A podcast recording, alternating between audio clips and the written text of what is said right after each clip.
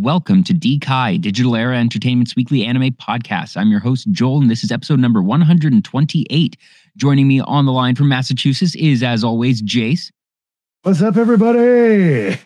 and making her triumphant return, please welcome back one of the original hosts of the show, Frongi. Hello.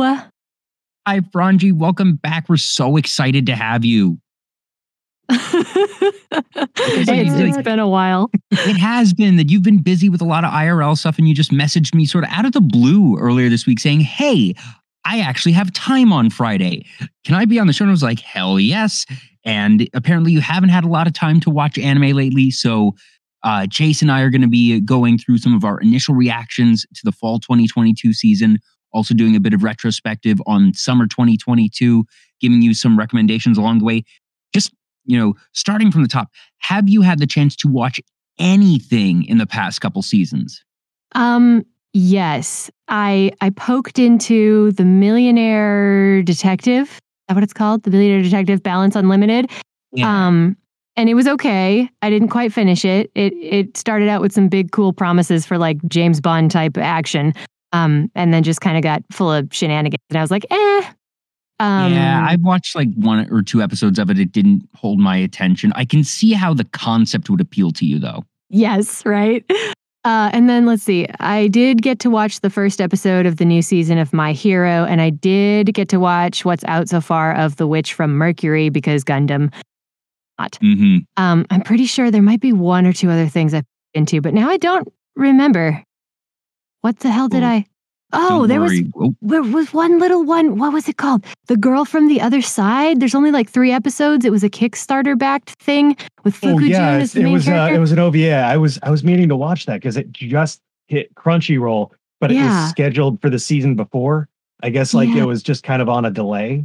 Yeah, my wife was watching it and it was it was very interesting, artistically interesting and uh, story wise, interesting. I think that the last episode for me kind of dropped the ball and I was left way more confused than I wanted to be. But oh, no. it was conceptually very fascinating. It was, it was sweet.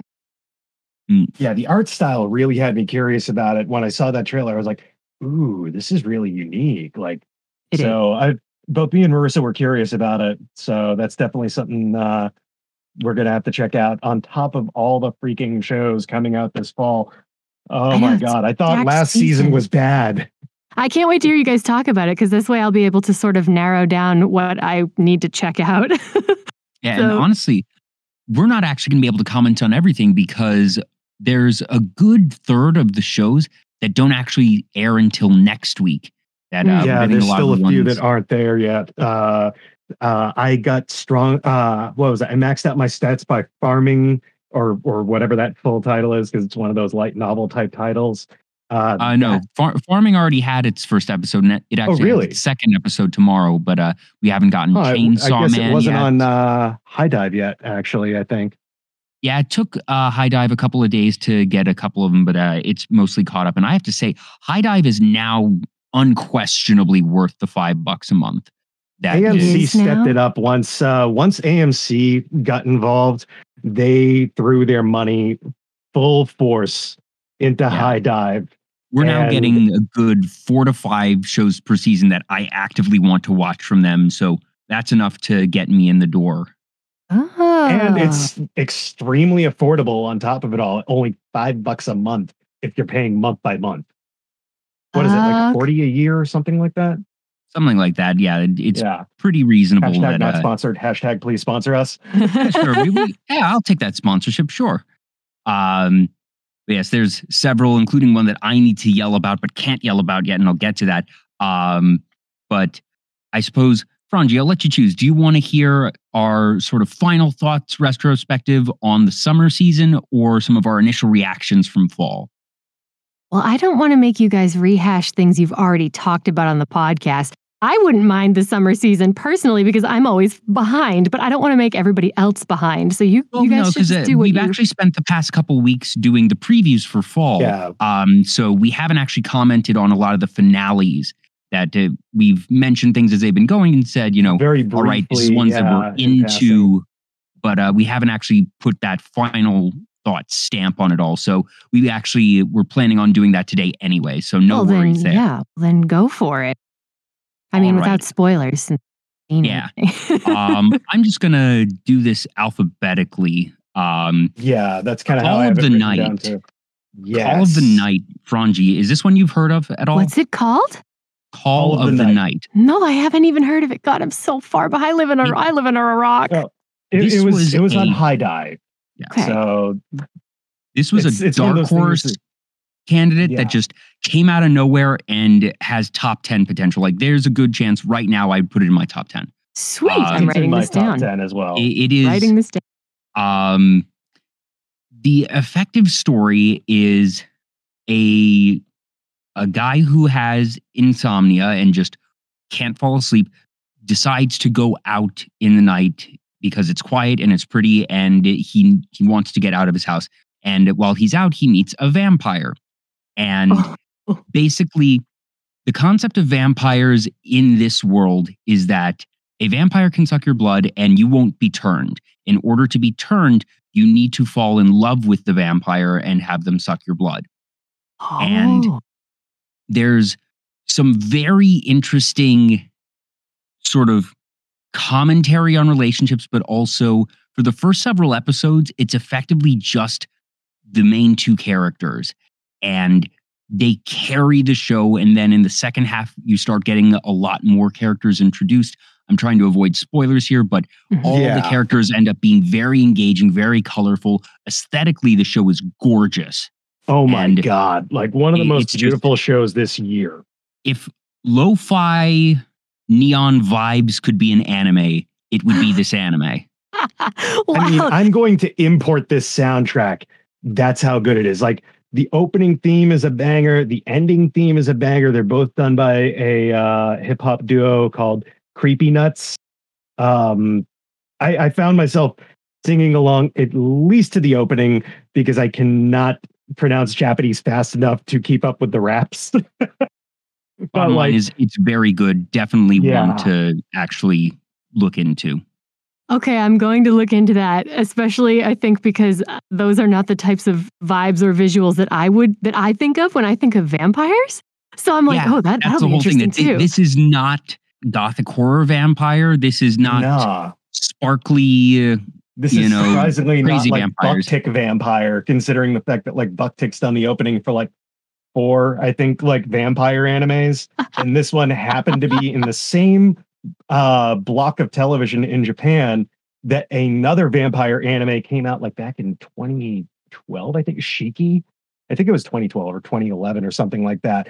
Uh, which again, it was like vampires and uh, Noitamina or or however that's pronounced. Like I was just like, okay, a little curious.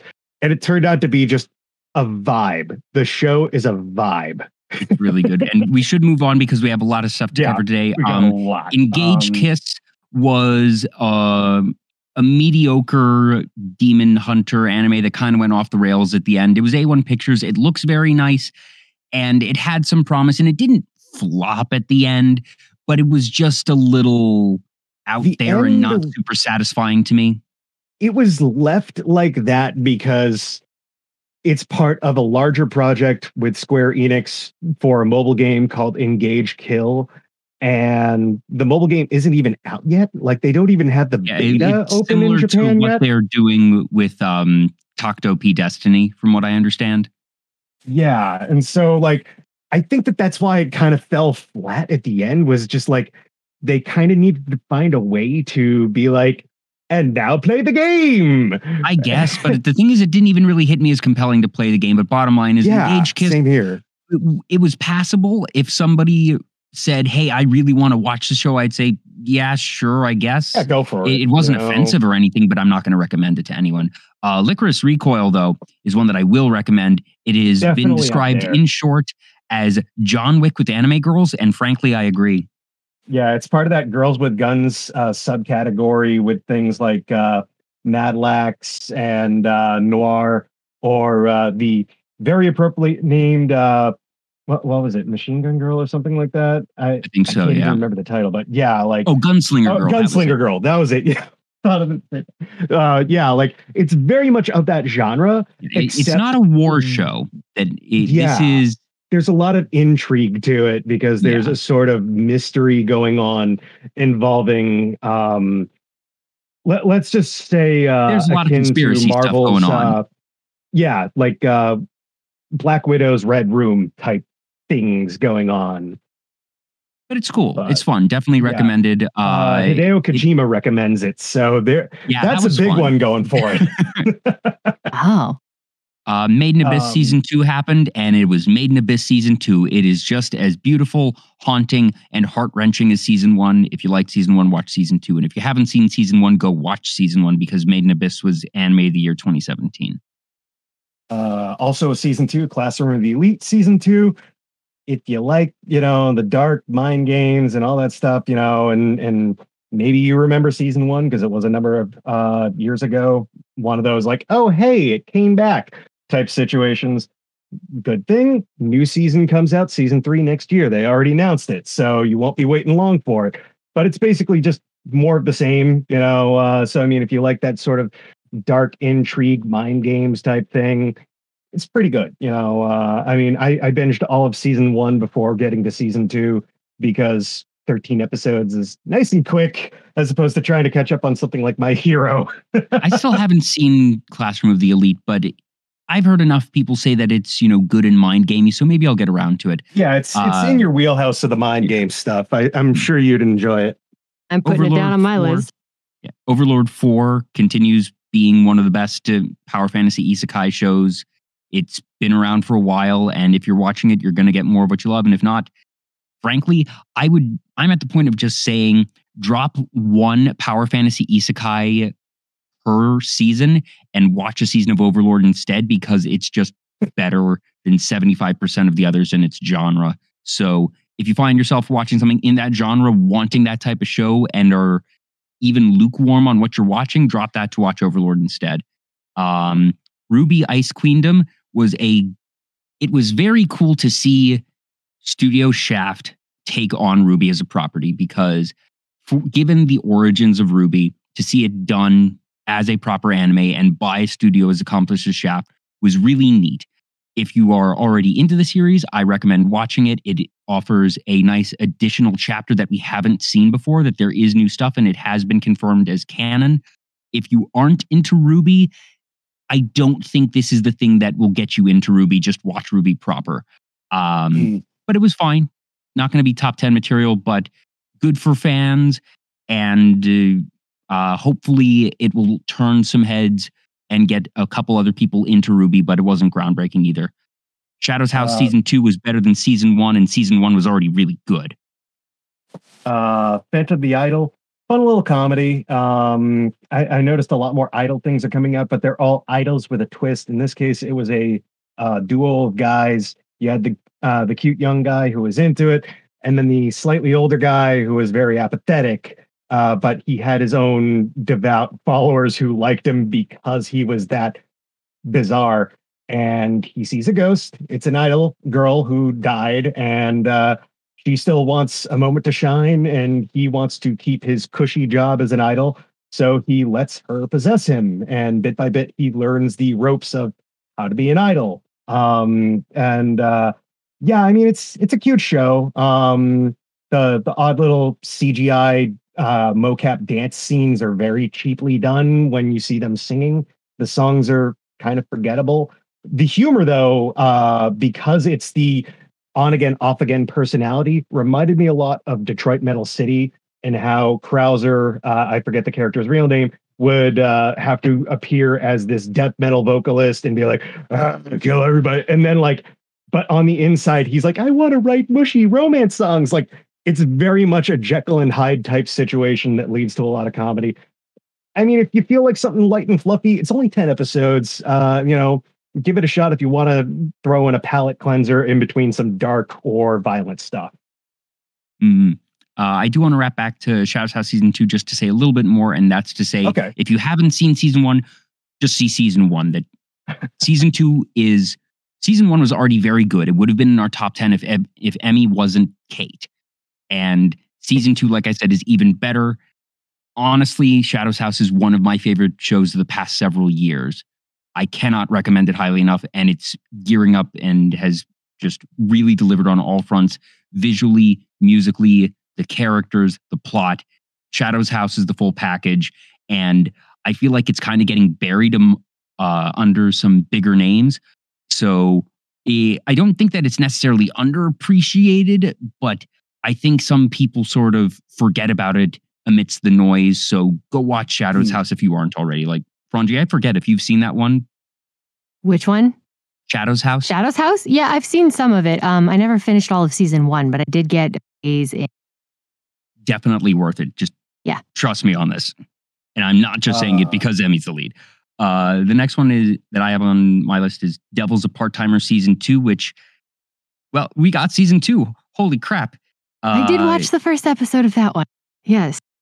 It reminds us that the title is The Devil is a Part Timer, not The Devil Works at McDonald's, because we don't set foot in McDonald's basically the entire season, but it still was very fun. And uh, I think it's probably good they moved out of there anyways, because they would have run out of gimmicks pretty quickly because uh, they already yeah. got 12 episodes out of it. But it was fun. And there's a lot of world building for heaven and hell and some cool stuff. It's, you know, it's again not groundbreaking. Season one wasn't groundbreaking but it's just fun.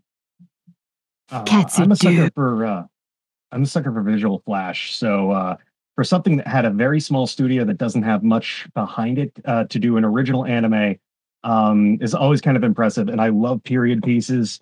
Uh, Shine On Bakumatsu Bad Boys is a uh, Shinsengumi story.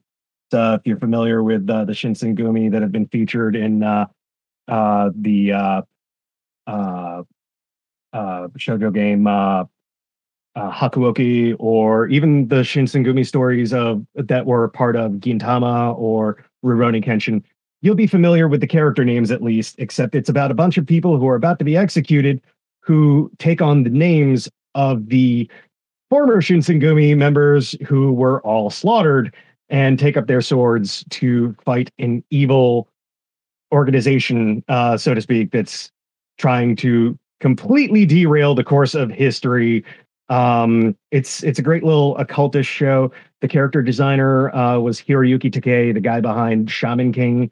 Uh, literally, one of the characters just straight up looks like Yo Asakura, but all scarred and badass looking. Um, it's a fun show. It's very flashy, very stylish, um, and the opening draws you in because it's it's uh, Takanori Nishikawa or, or Nishimura rather, uh, aka TM Revolution. So I mean, like, if TM Revolution's music is enough to suck you into an anime, like uh, like how it was with Gundam Seed, or, you know, it's just like, yeah, this this will get you with the uh, the flashy animation, the historical story, and uh, all that stuff. Mm, yeah, uh, the Yakuza's Guide to Babysitting. Oops, sorry. trying to go fast with all these because there were so many shows we watched. There were. yeah. Uh, Yakuza's Guide to Babysitting was fun, fluffy. You know, mm, it's yeah. it's it's a cute babysitting show. Um, yeah. There were some very heartfelt moments. It's not really one to write home about, but if you're looking for some just light, fluffy stuff that, um, yeah, I- am trying to find a good analogy. Um, I mean, uh, it's it's kind of like uh, I can't compare it to Spy Family because Spy Family is a recent show too. No, um, this is not Spy I, I Family. Well, no, no, it's it's sort of that character has to take care of a younger character, so they change a little bit type of way. That's what I was yeah. compared to that. But and I will just um, say, if between the two, just watch Spy Family. Yeah, yeah. Uh, I was gonna say, uh, kind of. It's also got a vibe similar to Way of the House Husband because it's also that Yakuza has to do something non Yakuza like. Yeah, and um, just the, the um, idea of this, you know, very serious gangster character being pulled out of that world and sort of uh, discovering that they are in fact human even if they might not know it and that uh, the main character is much more adept at being a caring father figure than he gives himself credit for in a lot of ways um, yeah, his, but at the same time, background is infamous along the lines of like, say, Kenshin Himura and Rurouni Kenshin, where it was like, you know, oh my God, Battosai, like what was it like he was called the dragon or something like that before like because he straight up just went in and destroyed other Yakuza families, like just beat the hell out of them and left them a bloody mess. So like everybody had this sort of uh like wanting vengeance against him. And then they see him now with a little kid and they're like, no. What happened to you? yeah, basically. But, uh, but at the same time, if you cross him and if you touch a hair on that girl's head, you will be reminded why he has his reputation. Yeah. So, and I think that that little bit of drama, that little bit of character development was really what kept on drawing me back into the show yeah. was either you had the wholesome cuteness of the interaction with the little girl or you had the drama of his dark past coming back to the surface every once in a while. Yeah, it wasn't uh, top 10 material, but it was a very easy watch. It's a very was, notable it, show. Yeah. Yeah, it was something um, that I um, was more than happy to tune into every week. Uh, Uncle from Another World has had production issues. The first six, seven episodes were great. Um, yeah. Not necessarily top 10 material, but thoroughly entertaining. Uh, the later episodes have been delayed just yeah. due to production issues. So hopefully we will get those soon. Um, Very enjoyable show, though, yeah. in my opinion. I, I love the uh, I love the shout outs to Sega. They must clearly be. Uh, I haven't noticed in the credits or not if they're sponsored, but I, I mean, assume it has to be because they they're using the be. actual name Sega. It's not like they're calling it Saga yeah. or Suga. That they're yeah. just it is the actual they're, brand they're name. They're mentioning shouting out na- uh, games, Guardian mm-hmm. Heroes, and stuff like that. He talks about the Sega Saturn so much. I still love when he comes back from uh, the coma in the first episode. So, did they win the war? Who win what war? Sega. Did Tell me they're the very successful war? right now. yeah that alone had me laughing, but at the same time, it also has me going, "Oh, I'm old." Yeah, uh, I realize that he's been in a coma since then. Yeah, I realize we sort of buried the lead here for Frongi. Uncle from Another World. Uh, the concept is Guy gets isekai and then after 17 years comes back from the isekai world, and time has passed IRL, and oh, okay. he is now living with his nephew uh, because he has no other family. Got but it. The got thing it. is, he retained all of his memories from the other world and his powers from the other world. and he was yeah. OP isekai protagonist in this other world.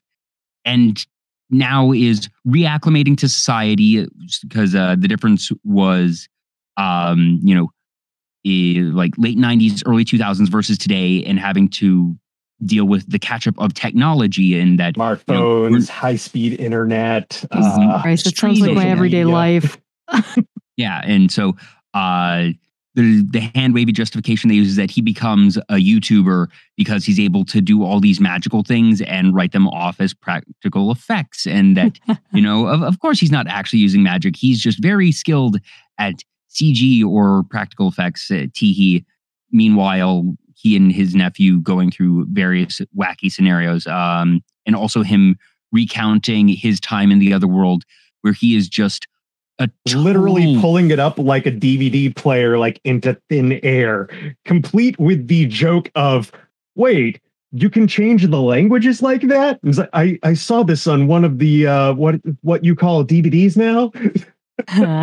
meanwhile, you also find out in the other world that he was incredibly dense and could not figure out that Tsundere Elf Girl is actually very much falling for him, and he's just too dumb to notice it.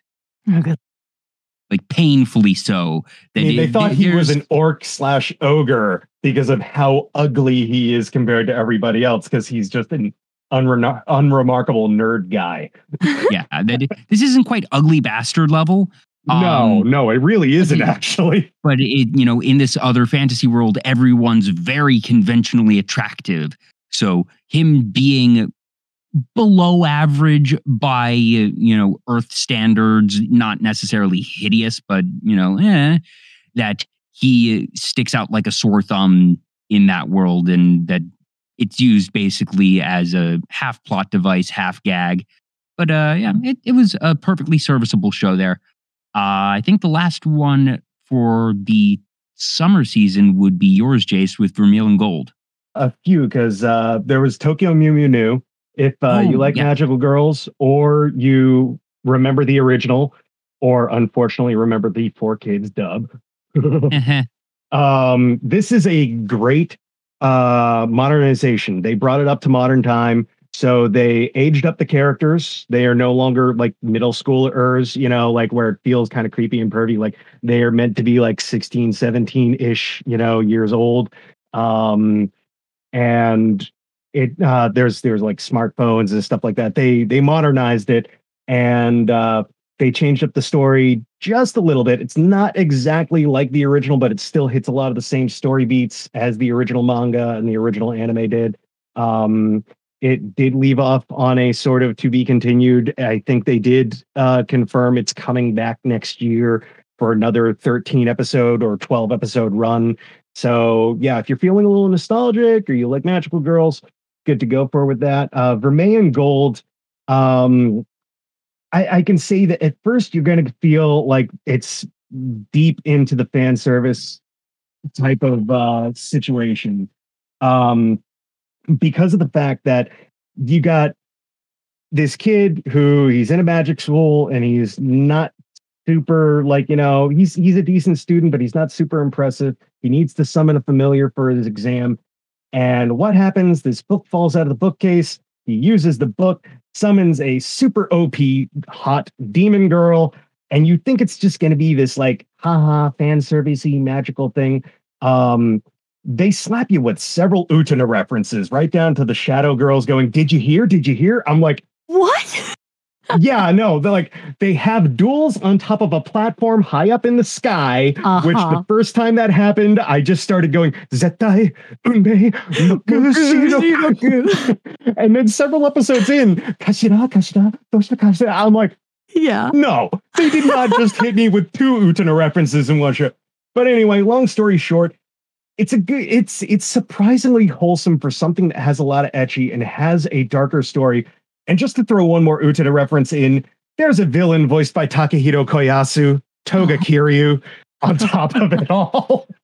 Uh, but I mean, it it was an enjoyable show. Like it is something that I will actually say, if you like a good fantasy, if you can put up with ecchi, they handle it actually very well. It's not even like she's drawn in a super unrealistic way for her proportions.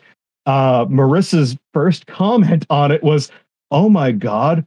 Her boobs moved like real boobs. There's actual droop to that. Like that was her first comment on it after watching the i was like wow okay. Like i i would not have noticed or said that right away but now that you mentioned it yes this is Accurate not going boob physics is important. Yeah it's as opposed to something like uh Maoyu, you know it's it's like no this isn't plot like haha plot there's actually a story that goes on because he does have a special magic about it. And they develop a worthwhile, wholesome relationship as this goes on because you find out her dark past of why she got locked up in the book and everything. And so uh, it's it is really good. I'm hoping for a season two next year, or at least in a couple of years from now. I want to see this story continue. Otherwise, I will hunt down the manga or novel or whatever it's based off of and continue it that way because I really liked it. Um, and finishing up in a couple weeks, episode 11 is Sunday, 12 will be uh, the week after that. Uh, Futo PI, uh, Futo Detective. Um, I love um, Kamen Rider. I'm a tokusatsu nerd. Uh, and so I'm biased but even if you haven't seen the original live action that it's the sequel to, um, it does a great job of just bringing you right into that world of transforming hero fights monsters type of thing. Uh, it's a detective show. Each story arc is told in a three part story. So each story is three episodes long.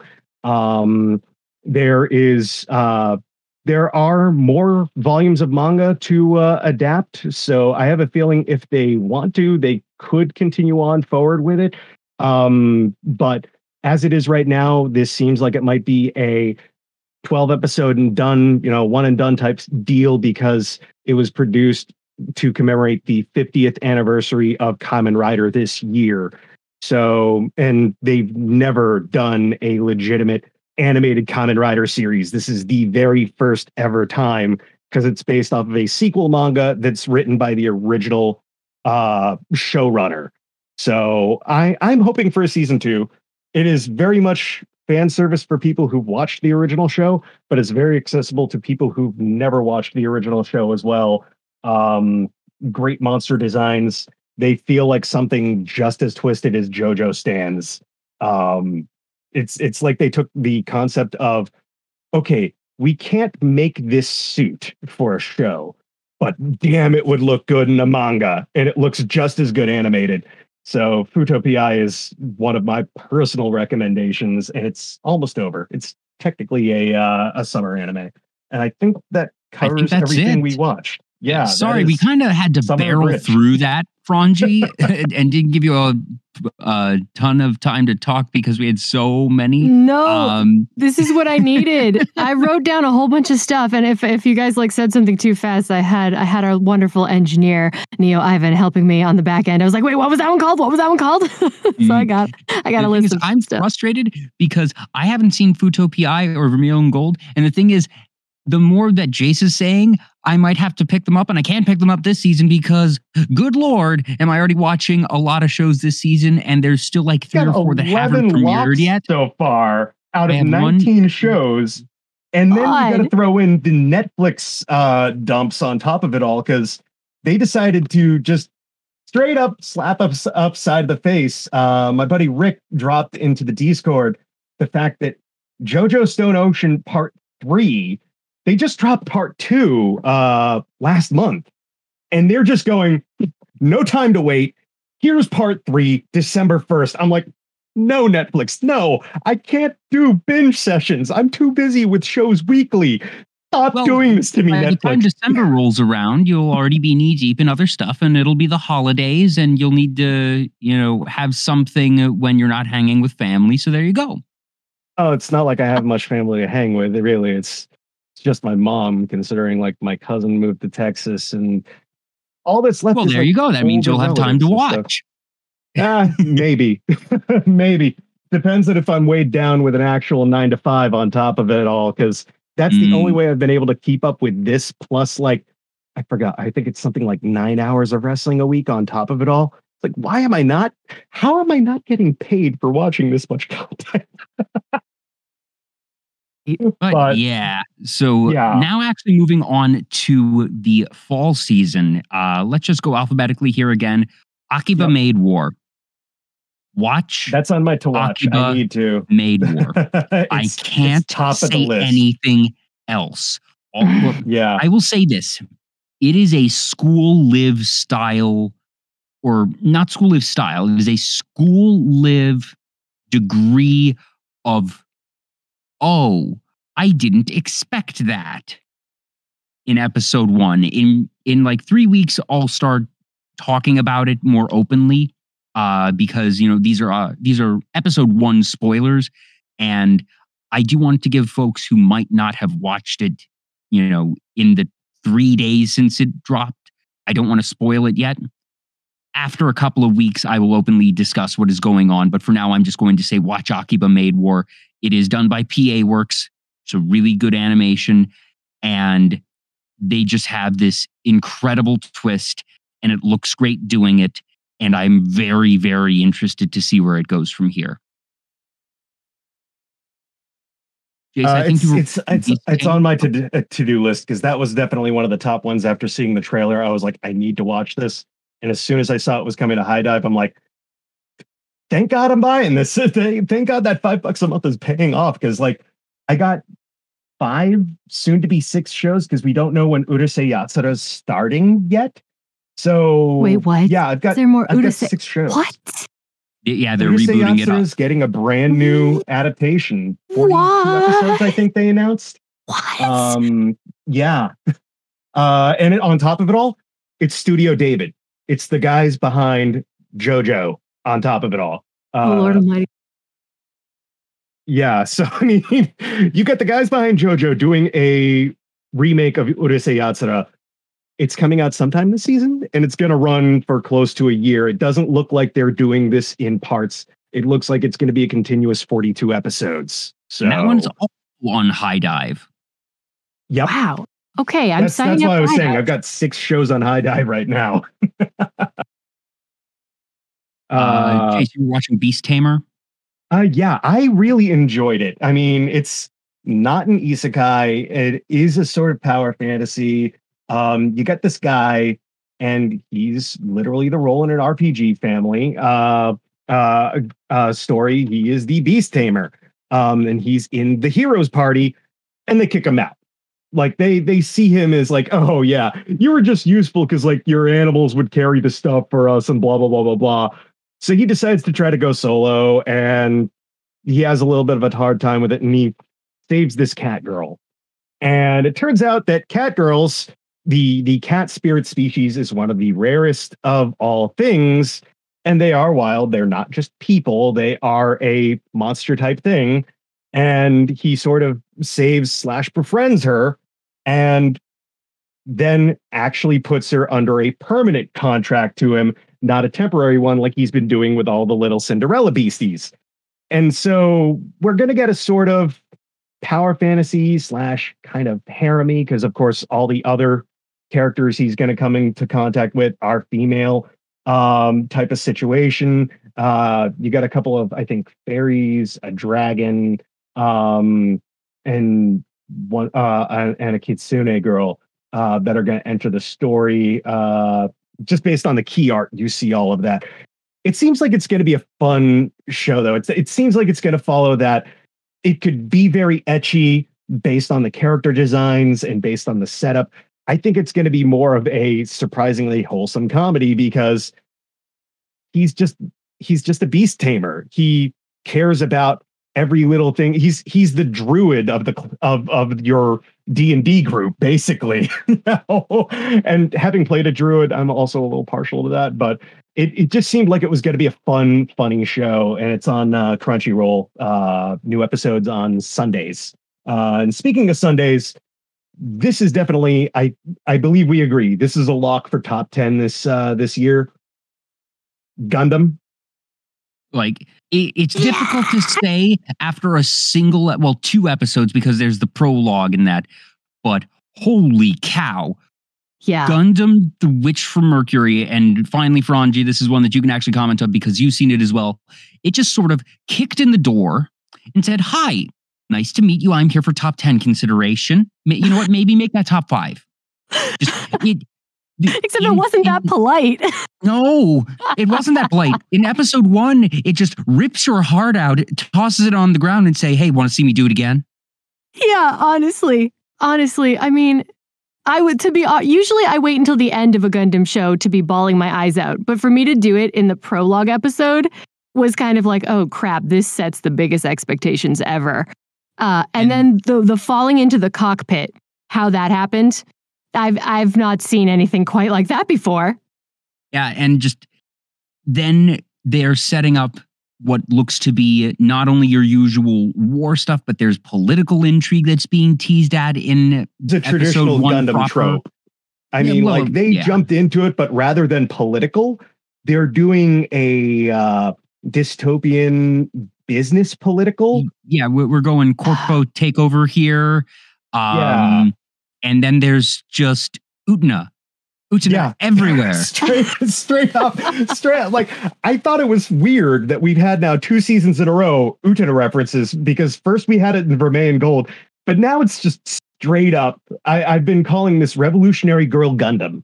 If I had a nickel for every time we had a Revolutionary Girl Utena uh, knockoff in the past two seasons, I'd have two nickels, which isn't a lot, but it's weird it happened twice. Yes. Yeah, especially back to back like this.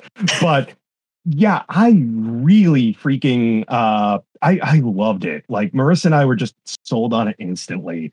Um and it is as I is found out um of relevance that it I I was initially not going to be watching it because you know I am I'm not really a Gundam fan and I was just like, yeah, it's another Gundam show.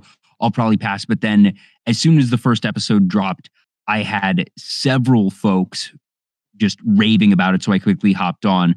But the thing that really just sort of locked it in for me, um, I need to find the name. One second. Oh, names are not my head there. I haven't yeah, been watching long enough. Um, stick. The series composition is being done by Ichiro Okouchi, who is the series composition director for Princess Principal, Devilman Crybaby, Lupin the Third, oh, yes. uh, SK8 the Infinity, and the writer and series composition director for Code Geass. Mm. There's your reference. And there's your reference. but also the fact that it's literally the mind behind Code Geass that is giving us this iteration of Gundam. And okay, yeah, if I wasn't in already now, I was definitely going to be in. And then, sure enough, prologue in episode one. By the way, do watch the prologue. That is yes. required viewing. That is not it just. Is, it is a very important setup um, just to give you that corpo structure. Um, the I it's it's it is like because I'm a Star Wars nerd, of course, I listen to all the audiobooks, and it's kind of like how listening to uh, one of the audiobooks before seeing episode eight makes uh, Rose Tico's character that much more impactful. Um, I can't remember the name of the book offhand. The prologue is the exact same way with this. It is one of those things where it's really going to give you more on the main character. It's really going to set up the corpo background uh, and uh, the whole intrigue slash like backstabbing, all that other stuff going on with it. Um, it is proving to be a very non-traditional Gundam show, and as been proven before with Gundam Wing and G Gundam and the like, non-traditional Gundam shows do extremely well internationally. So I have a feeling that this thing is going to be gangbusters, and they're either going to, because of course Gundam's all about the merchandise, so merchandising, as they say. this is going to be something that they will find a way to spin off, continue, whatever beyond this initial run. so it, it it drew me in instantly. Oh, also of uh, also of note, very cyberpunk because of the uh, the Gund system, which is I, I thought it was amazing. I posted in uh, anime science in my anime, specifically sci-fi, like Gundam, um, because of the fact that like they point out when you're in space, you lose bone mass and your muscles do get weaker, especially if you come back to Earth. Mm. Um, uh, uh, I, I, forgot what it was. Something, something, uh, osteopenia was was the technical term. The term is right there spelled out for you in that prologue episode, explaining why they need these cybernetic enhancements as humans move into outer space. It's very logical. It does make sense. But between that and the corporations, it ties back into something from previous season that we surprisingly glossed over because it was a net animation. It was a Netflix original. Cyberpunk 2077 Edge Runners. Well, we didn't gloss over it. We spent an entire oh Today, you mean? We, yeah, today, we, we spent we, an entire. Yeah, we that's right. We we spent an entire episode on it a couple weeks ago. Uh, you're yeah. right. We did forget to mention it as technically uh, part of the summer 2022 season because that's when it dropped on Netflix, but it wasn't airing. Um, Frongi, I know that you're at least marginally aware of it because you're in the Dekai chat uh, with Emmy, and that obviously her playing Lucy has been a big deal. Yes. Uh, do watch Cyberpunk Edgerunners. You don't need to know anything about the Cyberpunk games. Just it is future. Warning, it might make you want to play the game. yeah, the game actually uh, saw a huge resurgence in the number of uh, players. It actually became the biggest game on Steam again for a couple of days. So uh, the game itself has absolutely benefited from the show being so successful, and that like I said, you don't need to worry about any prior knowledge going in. I've never played any cyberpunk games. It's just, yeah, cyber futuristic dystopia, and you'll you'll go from there. That they do a and wonderful job of the elements of, of that uh, dystopian cyberpunk future are part of this Gundam on top of it all. So yeah, like, there are parallels, absolutely parallels here. Uh, but we so, should probably move on from yeah, moving, raving moving about onward, because um, I'm sure we're um, going to rave about it a lot this season. Bibliophile yeah. Princess, I just watched earlier today. The concept here, Frongi, this is a shojo, and you have this. Uh, it's the daughter of uh, Duke or Baron, so lower royalty, and think Belle from Beauty and the Beast. That uh, she loves reading, uh, that her entire family loves books, but uh, she in particular she wants nothing more in life than to just read, read, read. Meanwhile, the uh, heir to the throne, the crown prince of the kingdom, approaches her and says, I'd like you to be my fiance. I acknowledge that we uh, do not have any romantic feelings for each other, but I don't want to deal with royal politics and with the different royal factions that are all squabbling. Your family isn't attached to any of these factions because they are, you know, quote unquote, lower nobility. Meanwhile, I don't think that you or anyone in your family is problematic or is going to try and, you know, undermine me or vie for power. So if you will agree to be my fiance, I will not bother you at all. I will give you all the time and space to read the books. I will give you access to the Royal Library. Yeah. So you can read as many books as you want.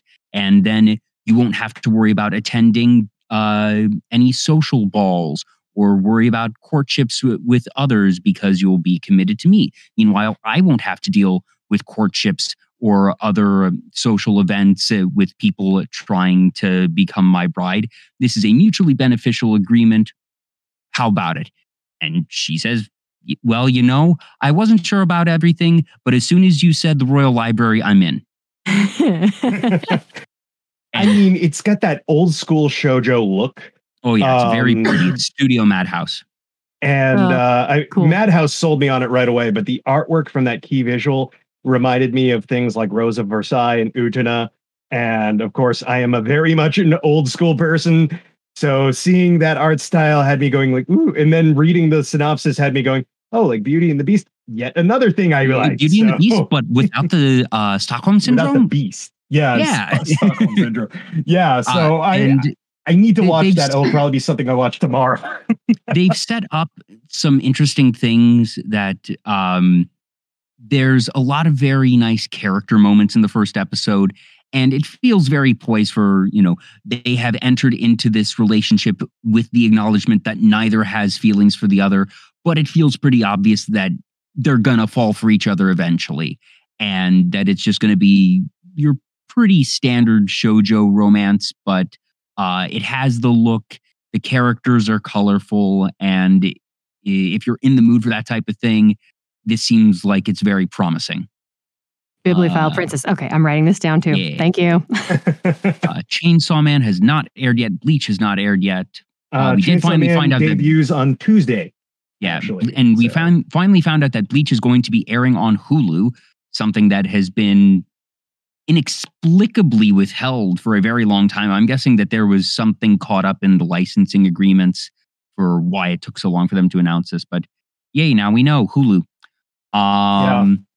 Oh, I'm the villainess, so I'm taming the final boss. Yes. So this is uh, you watched uh, My Next Life as a Villainess. All routes lead to Doom, right, Frongi? No, I just heard you talk about it for like the entire time I was on podcast with you. okay. Well, anyways, so it it is vaguely similar in the sense of, you know, it is a girl who is reborn as the villainess of an Otome game. We have the divergence from there that did that you know core concept is the same here. Uh, she recovers her IRL memories at what would be a major point in the game where the villainess is finally spurned by the crown prince and sent away. And she remembers, oh, in all the endings, the villainess is either going to die or potentially even uh, if if the uh, final boss does not get uh, contained, that he could destroy the entire kingdom along with me. So she goes out and starts courting the demon prince, who is the normal prince's uh, estranged brother, effectively. And she basically says, Hi, I know exactly who you are, but I'm not afraid of you. I'd like to be your bride. And he, this demon prince who has been shunned by society because of his powers is taken aback at this curious girl who doesn't seem to be afraid of him. And he doesn't necessarily have feelings for her just yet, but it, the fact that anyone is uh, expressing any sort of interest in him at all is something that he doesn't have experience with. So he says, Fine, we'll see how this goes. And they're doing some very fun things with uh, this demon prince obviously not being actually as demonic as his title would have you believe. She's very smart, very well meaning. Uh, it looks like it's going to be a good time. Maybe not uh, all routes lead to doom level of good, but something that I'm I've already seen episode two. Very excited to see where it goes from here. Uh, I'd say uh, I, I caught uh, a few others uh, from this week so far. Uh, Human Crazy University. So the studio that did this is mostly known for uh, animations that aren't quite animations. We're talking that uh, we're we're talking animated comics. Very, I I think that they were the animation studio behind um, uh, uh, Way of the House Husband. I could be wrong. I, I don't remember off the top of my head. Um, this is their first go at a full length half hour show. Um, and I don't want to talk too much about episode one without spoiling it, but it is an awful lot of talking and explaining and weird, weird science, so to speak, um, because he's a death row inmate who survived. And I will leave it at that. I did post in uh, the Discord in the anime section um, a spoiler without context uh, from the Simpsons uh, GIF. If you know the scene from the Simpsons, you kind of understand why he didn't die from being killed um, to a degree. Um, and thus, he's going to be studied at this bizarre university of sorts. Um, but because of its odd animation style, the quirky concept, all of this, it is the sort of acid trip that you would expect to see on Adult Swim. And I feel would do really well on there, but it's not going to be everybody's cup of tea because of the animation style being so static and low budget. Um, it's amazing that a half hour show can have this artwork style. Um, but it definitely was enjoyable. Um, Joel, did you see Eminence in Shadow yet? Yes, I have. Did you? Yeah. Uh, yeah, I caught that uh, just here, before we went live. The first episode of The Eminence in Shadow is effectively a prologue that you aren't actually getting to the meat of it. The concept here, Frongi, is that there is this guy who has always wanted to be a superhero effectively. And that, you know, little kids all the time say, I want to be a superhero when I grow up. And he never grew out of that phase, that he's slightly, a, you know, a chuny, but at the same time, he is also actually, over the years, starting when he was young and had this aspiration for the first time, taken martial arts and studied weapon use and actually become something of a Batman character where he is not superpowered, has all this tactical and practical martial arts prowess. And uh, the first episode is him basically saving a classmate from a kidnapper. Is this in a and, world where there's no heroes at all? Like, like this is well, like just a normal world completely. Uh, episode one takes place in our world that is 100% real, and it's just okay. you know this guy has gotten strong through cool. legitimate training and then he's hit by a truck at the end of the first episode. And oh God, it's an isekai. and then he's isekai. But now he's isekai, has martial arts prowess and magic. Okay, so now he's definitely a superhero. Good for you, dude. Yeah. Good for you. Now he's actually getting to be a superhero. And the the synopsis the suggests suggests that he's going to be taking the role of a tactician of sorts. Ooh. Um, but the other thing that is spoiled in the synopsis is he finds a girl and basically to impress her says, "Oh, uh, the world is being actually controlled from the shadows by this cult, and that they've infiltrated all ranks of society." Um, the government that you know uh, it's this shadowy organization that actually is plotting to take over the world and she believes him and he's starting to string her along but it turns out he wasn't wrong. There actually is a cult in the shadows that's uh, planning to take over the world, and they hear that someone's on to them.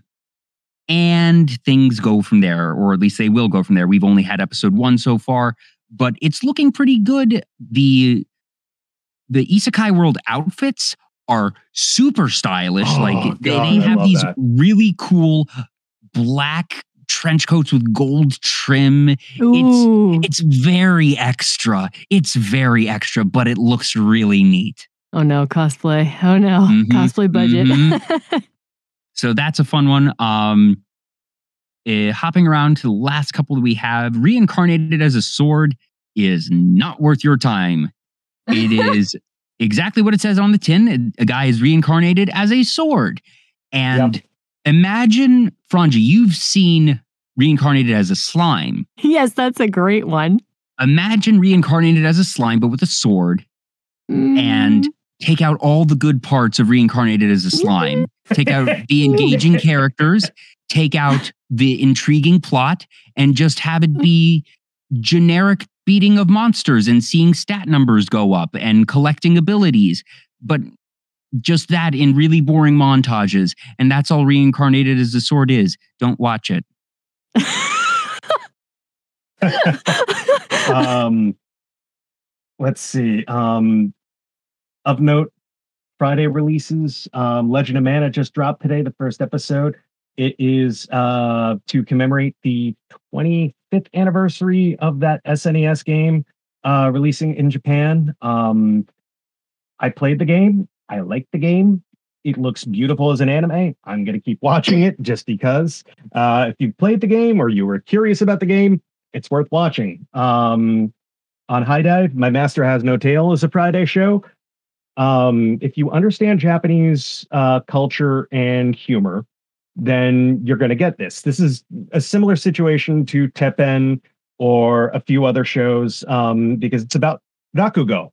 It's a period piece set in the Meiji era uh, about a Tanuki girl in a changing world where everything is modernizing and people, you know, are no longer believing in myths and stuff like that because we've got electricity, we've got cars that are starting to become a thing, you know, and so she's seen as kind of a nuisance and you know her her life literally gets put in danger when people form a mob at one point chasing her around. Um but she stumbles into a rakugo show in which uh it's a storyteller basically like a storytelling version of stand up but storytelling heavy on the puns plays very because that's where japanese humor mostly is is a lot of wordplay. What i really liked is that at the very end of the episode after the credits roll there's actually a little part where she explains the uh the puns and the story that was given in the episode to you. Does so, explaining the joke actually make the joke better? Um well legitimate question here. is, here's the thing not understanding the joke like or the like for me i've studied japanese. I'm not fluent in it but i understand a lot of the wordplay um and so and i love puns so i enjoyed it. The part at the very end is more because i believe these are real traditional rakugo jokes that have been like cataloged. I think that they are word for word real jokes that were pulled from somewhere and that's why she's explaining it. So it's like his um, at the end. Stuff. That's cool. Yeah, it's it's kind of cool because you've got that, and basically she becomes enthralled by it because okay, well, I can't fool people by doing my traditional Tanuki things because it made everybody angry and it could put my life at risk because you know nobody really believes in these things anymore, and you know we're considered a nuisance.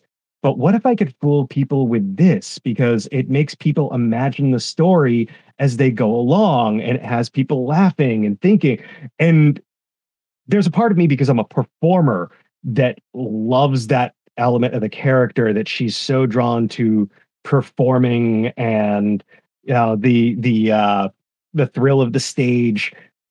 And i i kind of just get sucked into it between the period piece the themes and that um so it is it's an interesting show it is not uh, it is not a show for everybody because just like uh, last season, Teppen was about uh, comedy troupes telling jokes, uh, trying to compete to become the top comedy act, comedy trio uh, in Japan. and it was a lot of wacky comedy, and it was funny.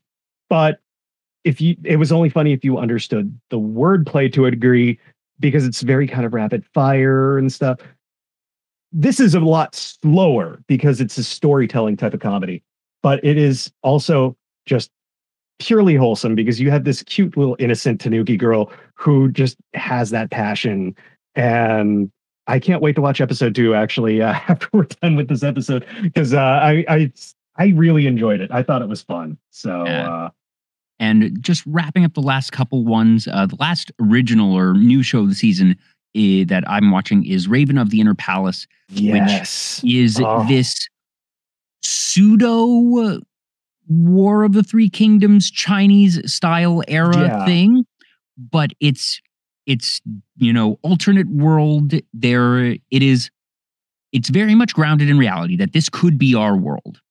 Um, yeah that you are getting introduced to a, a certain level of mysticism in that ghosts are real and that a couple of people are able to communicate very basically with them that the type of things that folks in our world claim to be able to do that this is not a world of superpowers. This is something where if you are able to communicate with the dead you are somebody of note someone new who is a specialist someone who is blessed or perhaps cursed, and that there is the raven consort in this kingdom who is uh, not a normal type of consort, that she is effectively the, uh, mystic among the palace, and that uh, she is at the emperor's disposal uh, for any, you know, any supernatural communications or just inquiries of that sort. And generally speaking, the emperor does not visit the raven consort that it is some this is not a regular advisor this is not someone that usually communicates with at all. But due to intrigue and mystery that we are introduced to that I don't want to spoil for episode 1 that he has reason to seek her out and ask for her assistance with a very particular case. There's political intrigue at play, along with, like I said, that just that little bit of mysticism.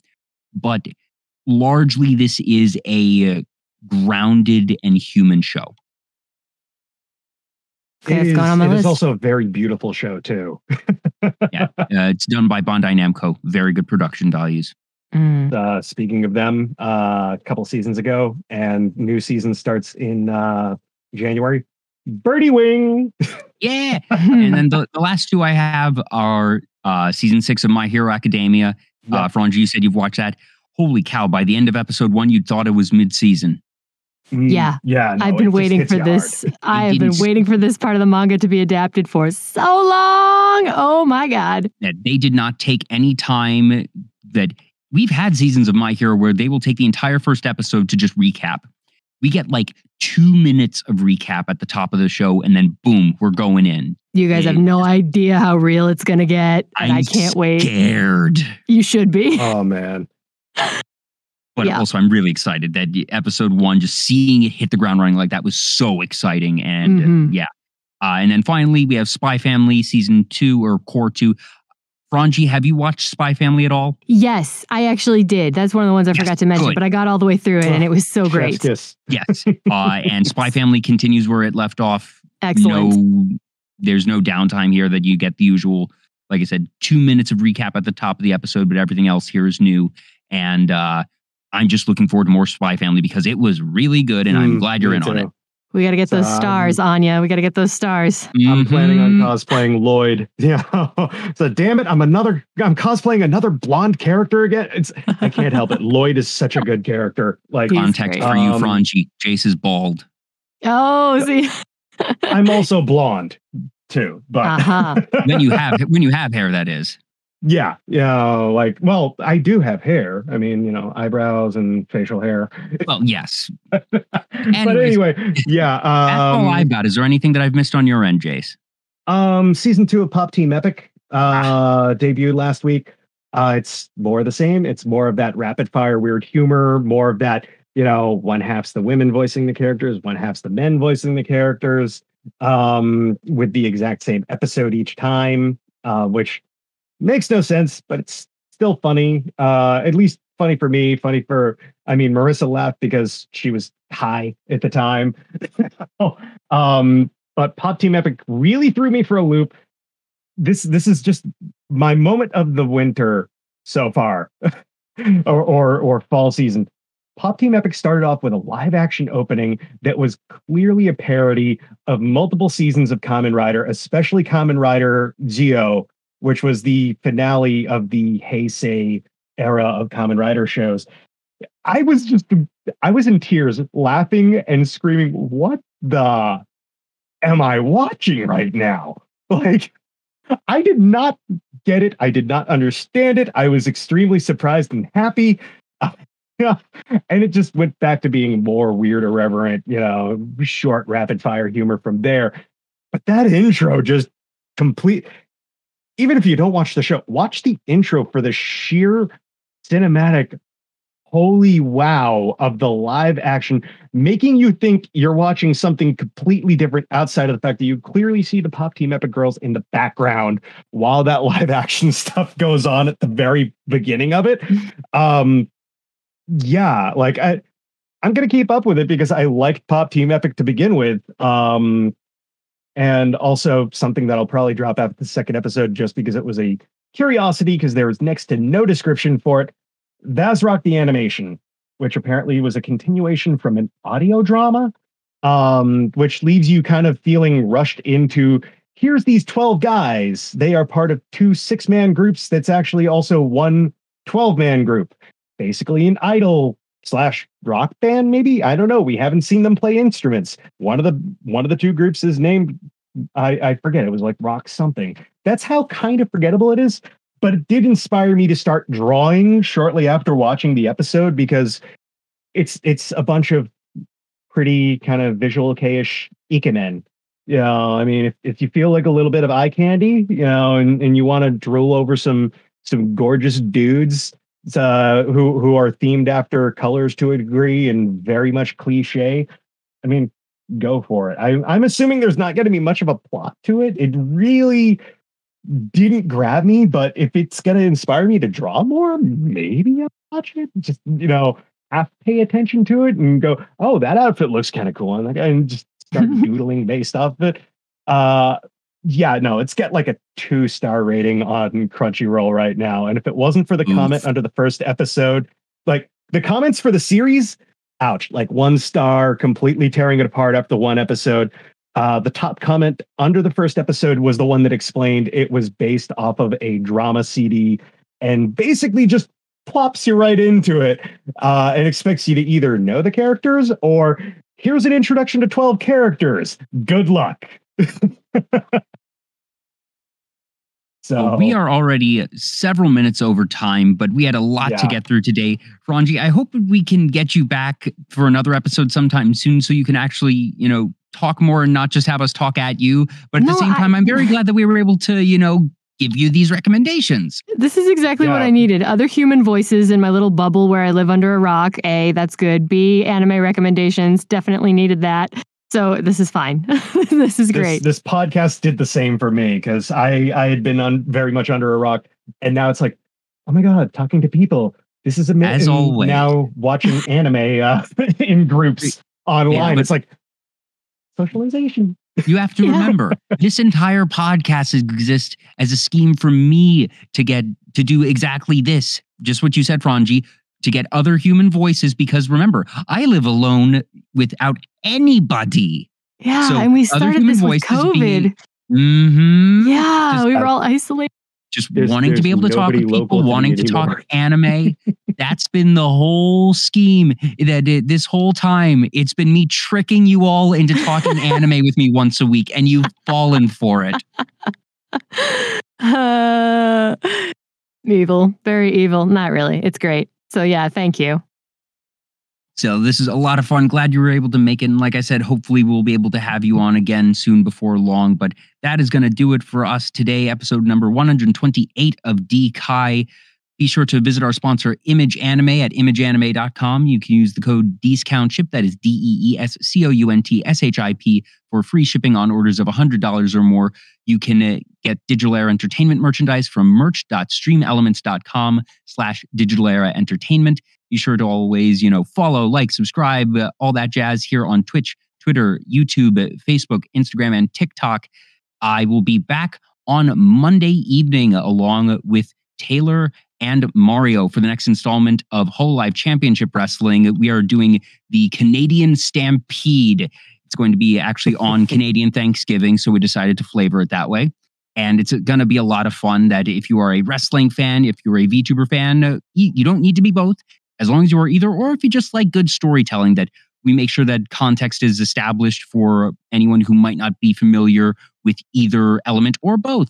So do join us if that interests you. That's going to be uh, this Monday, the 10th, and uh, happy uh, Thanksgiving to anybody uh, out in Canada. I think that's going to do it for us. So stay safe, stay sane, and we will see you next time on Digital Era Twitch.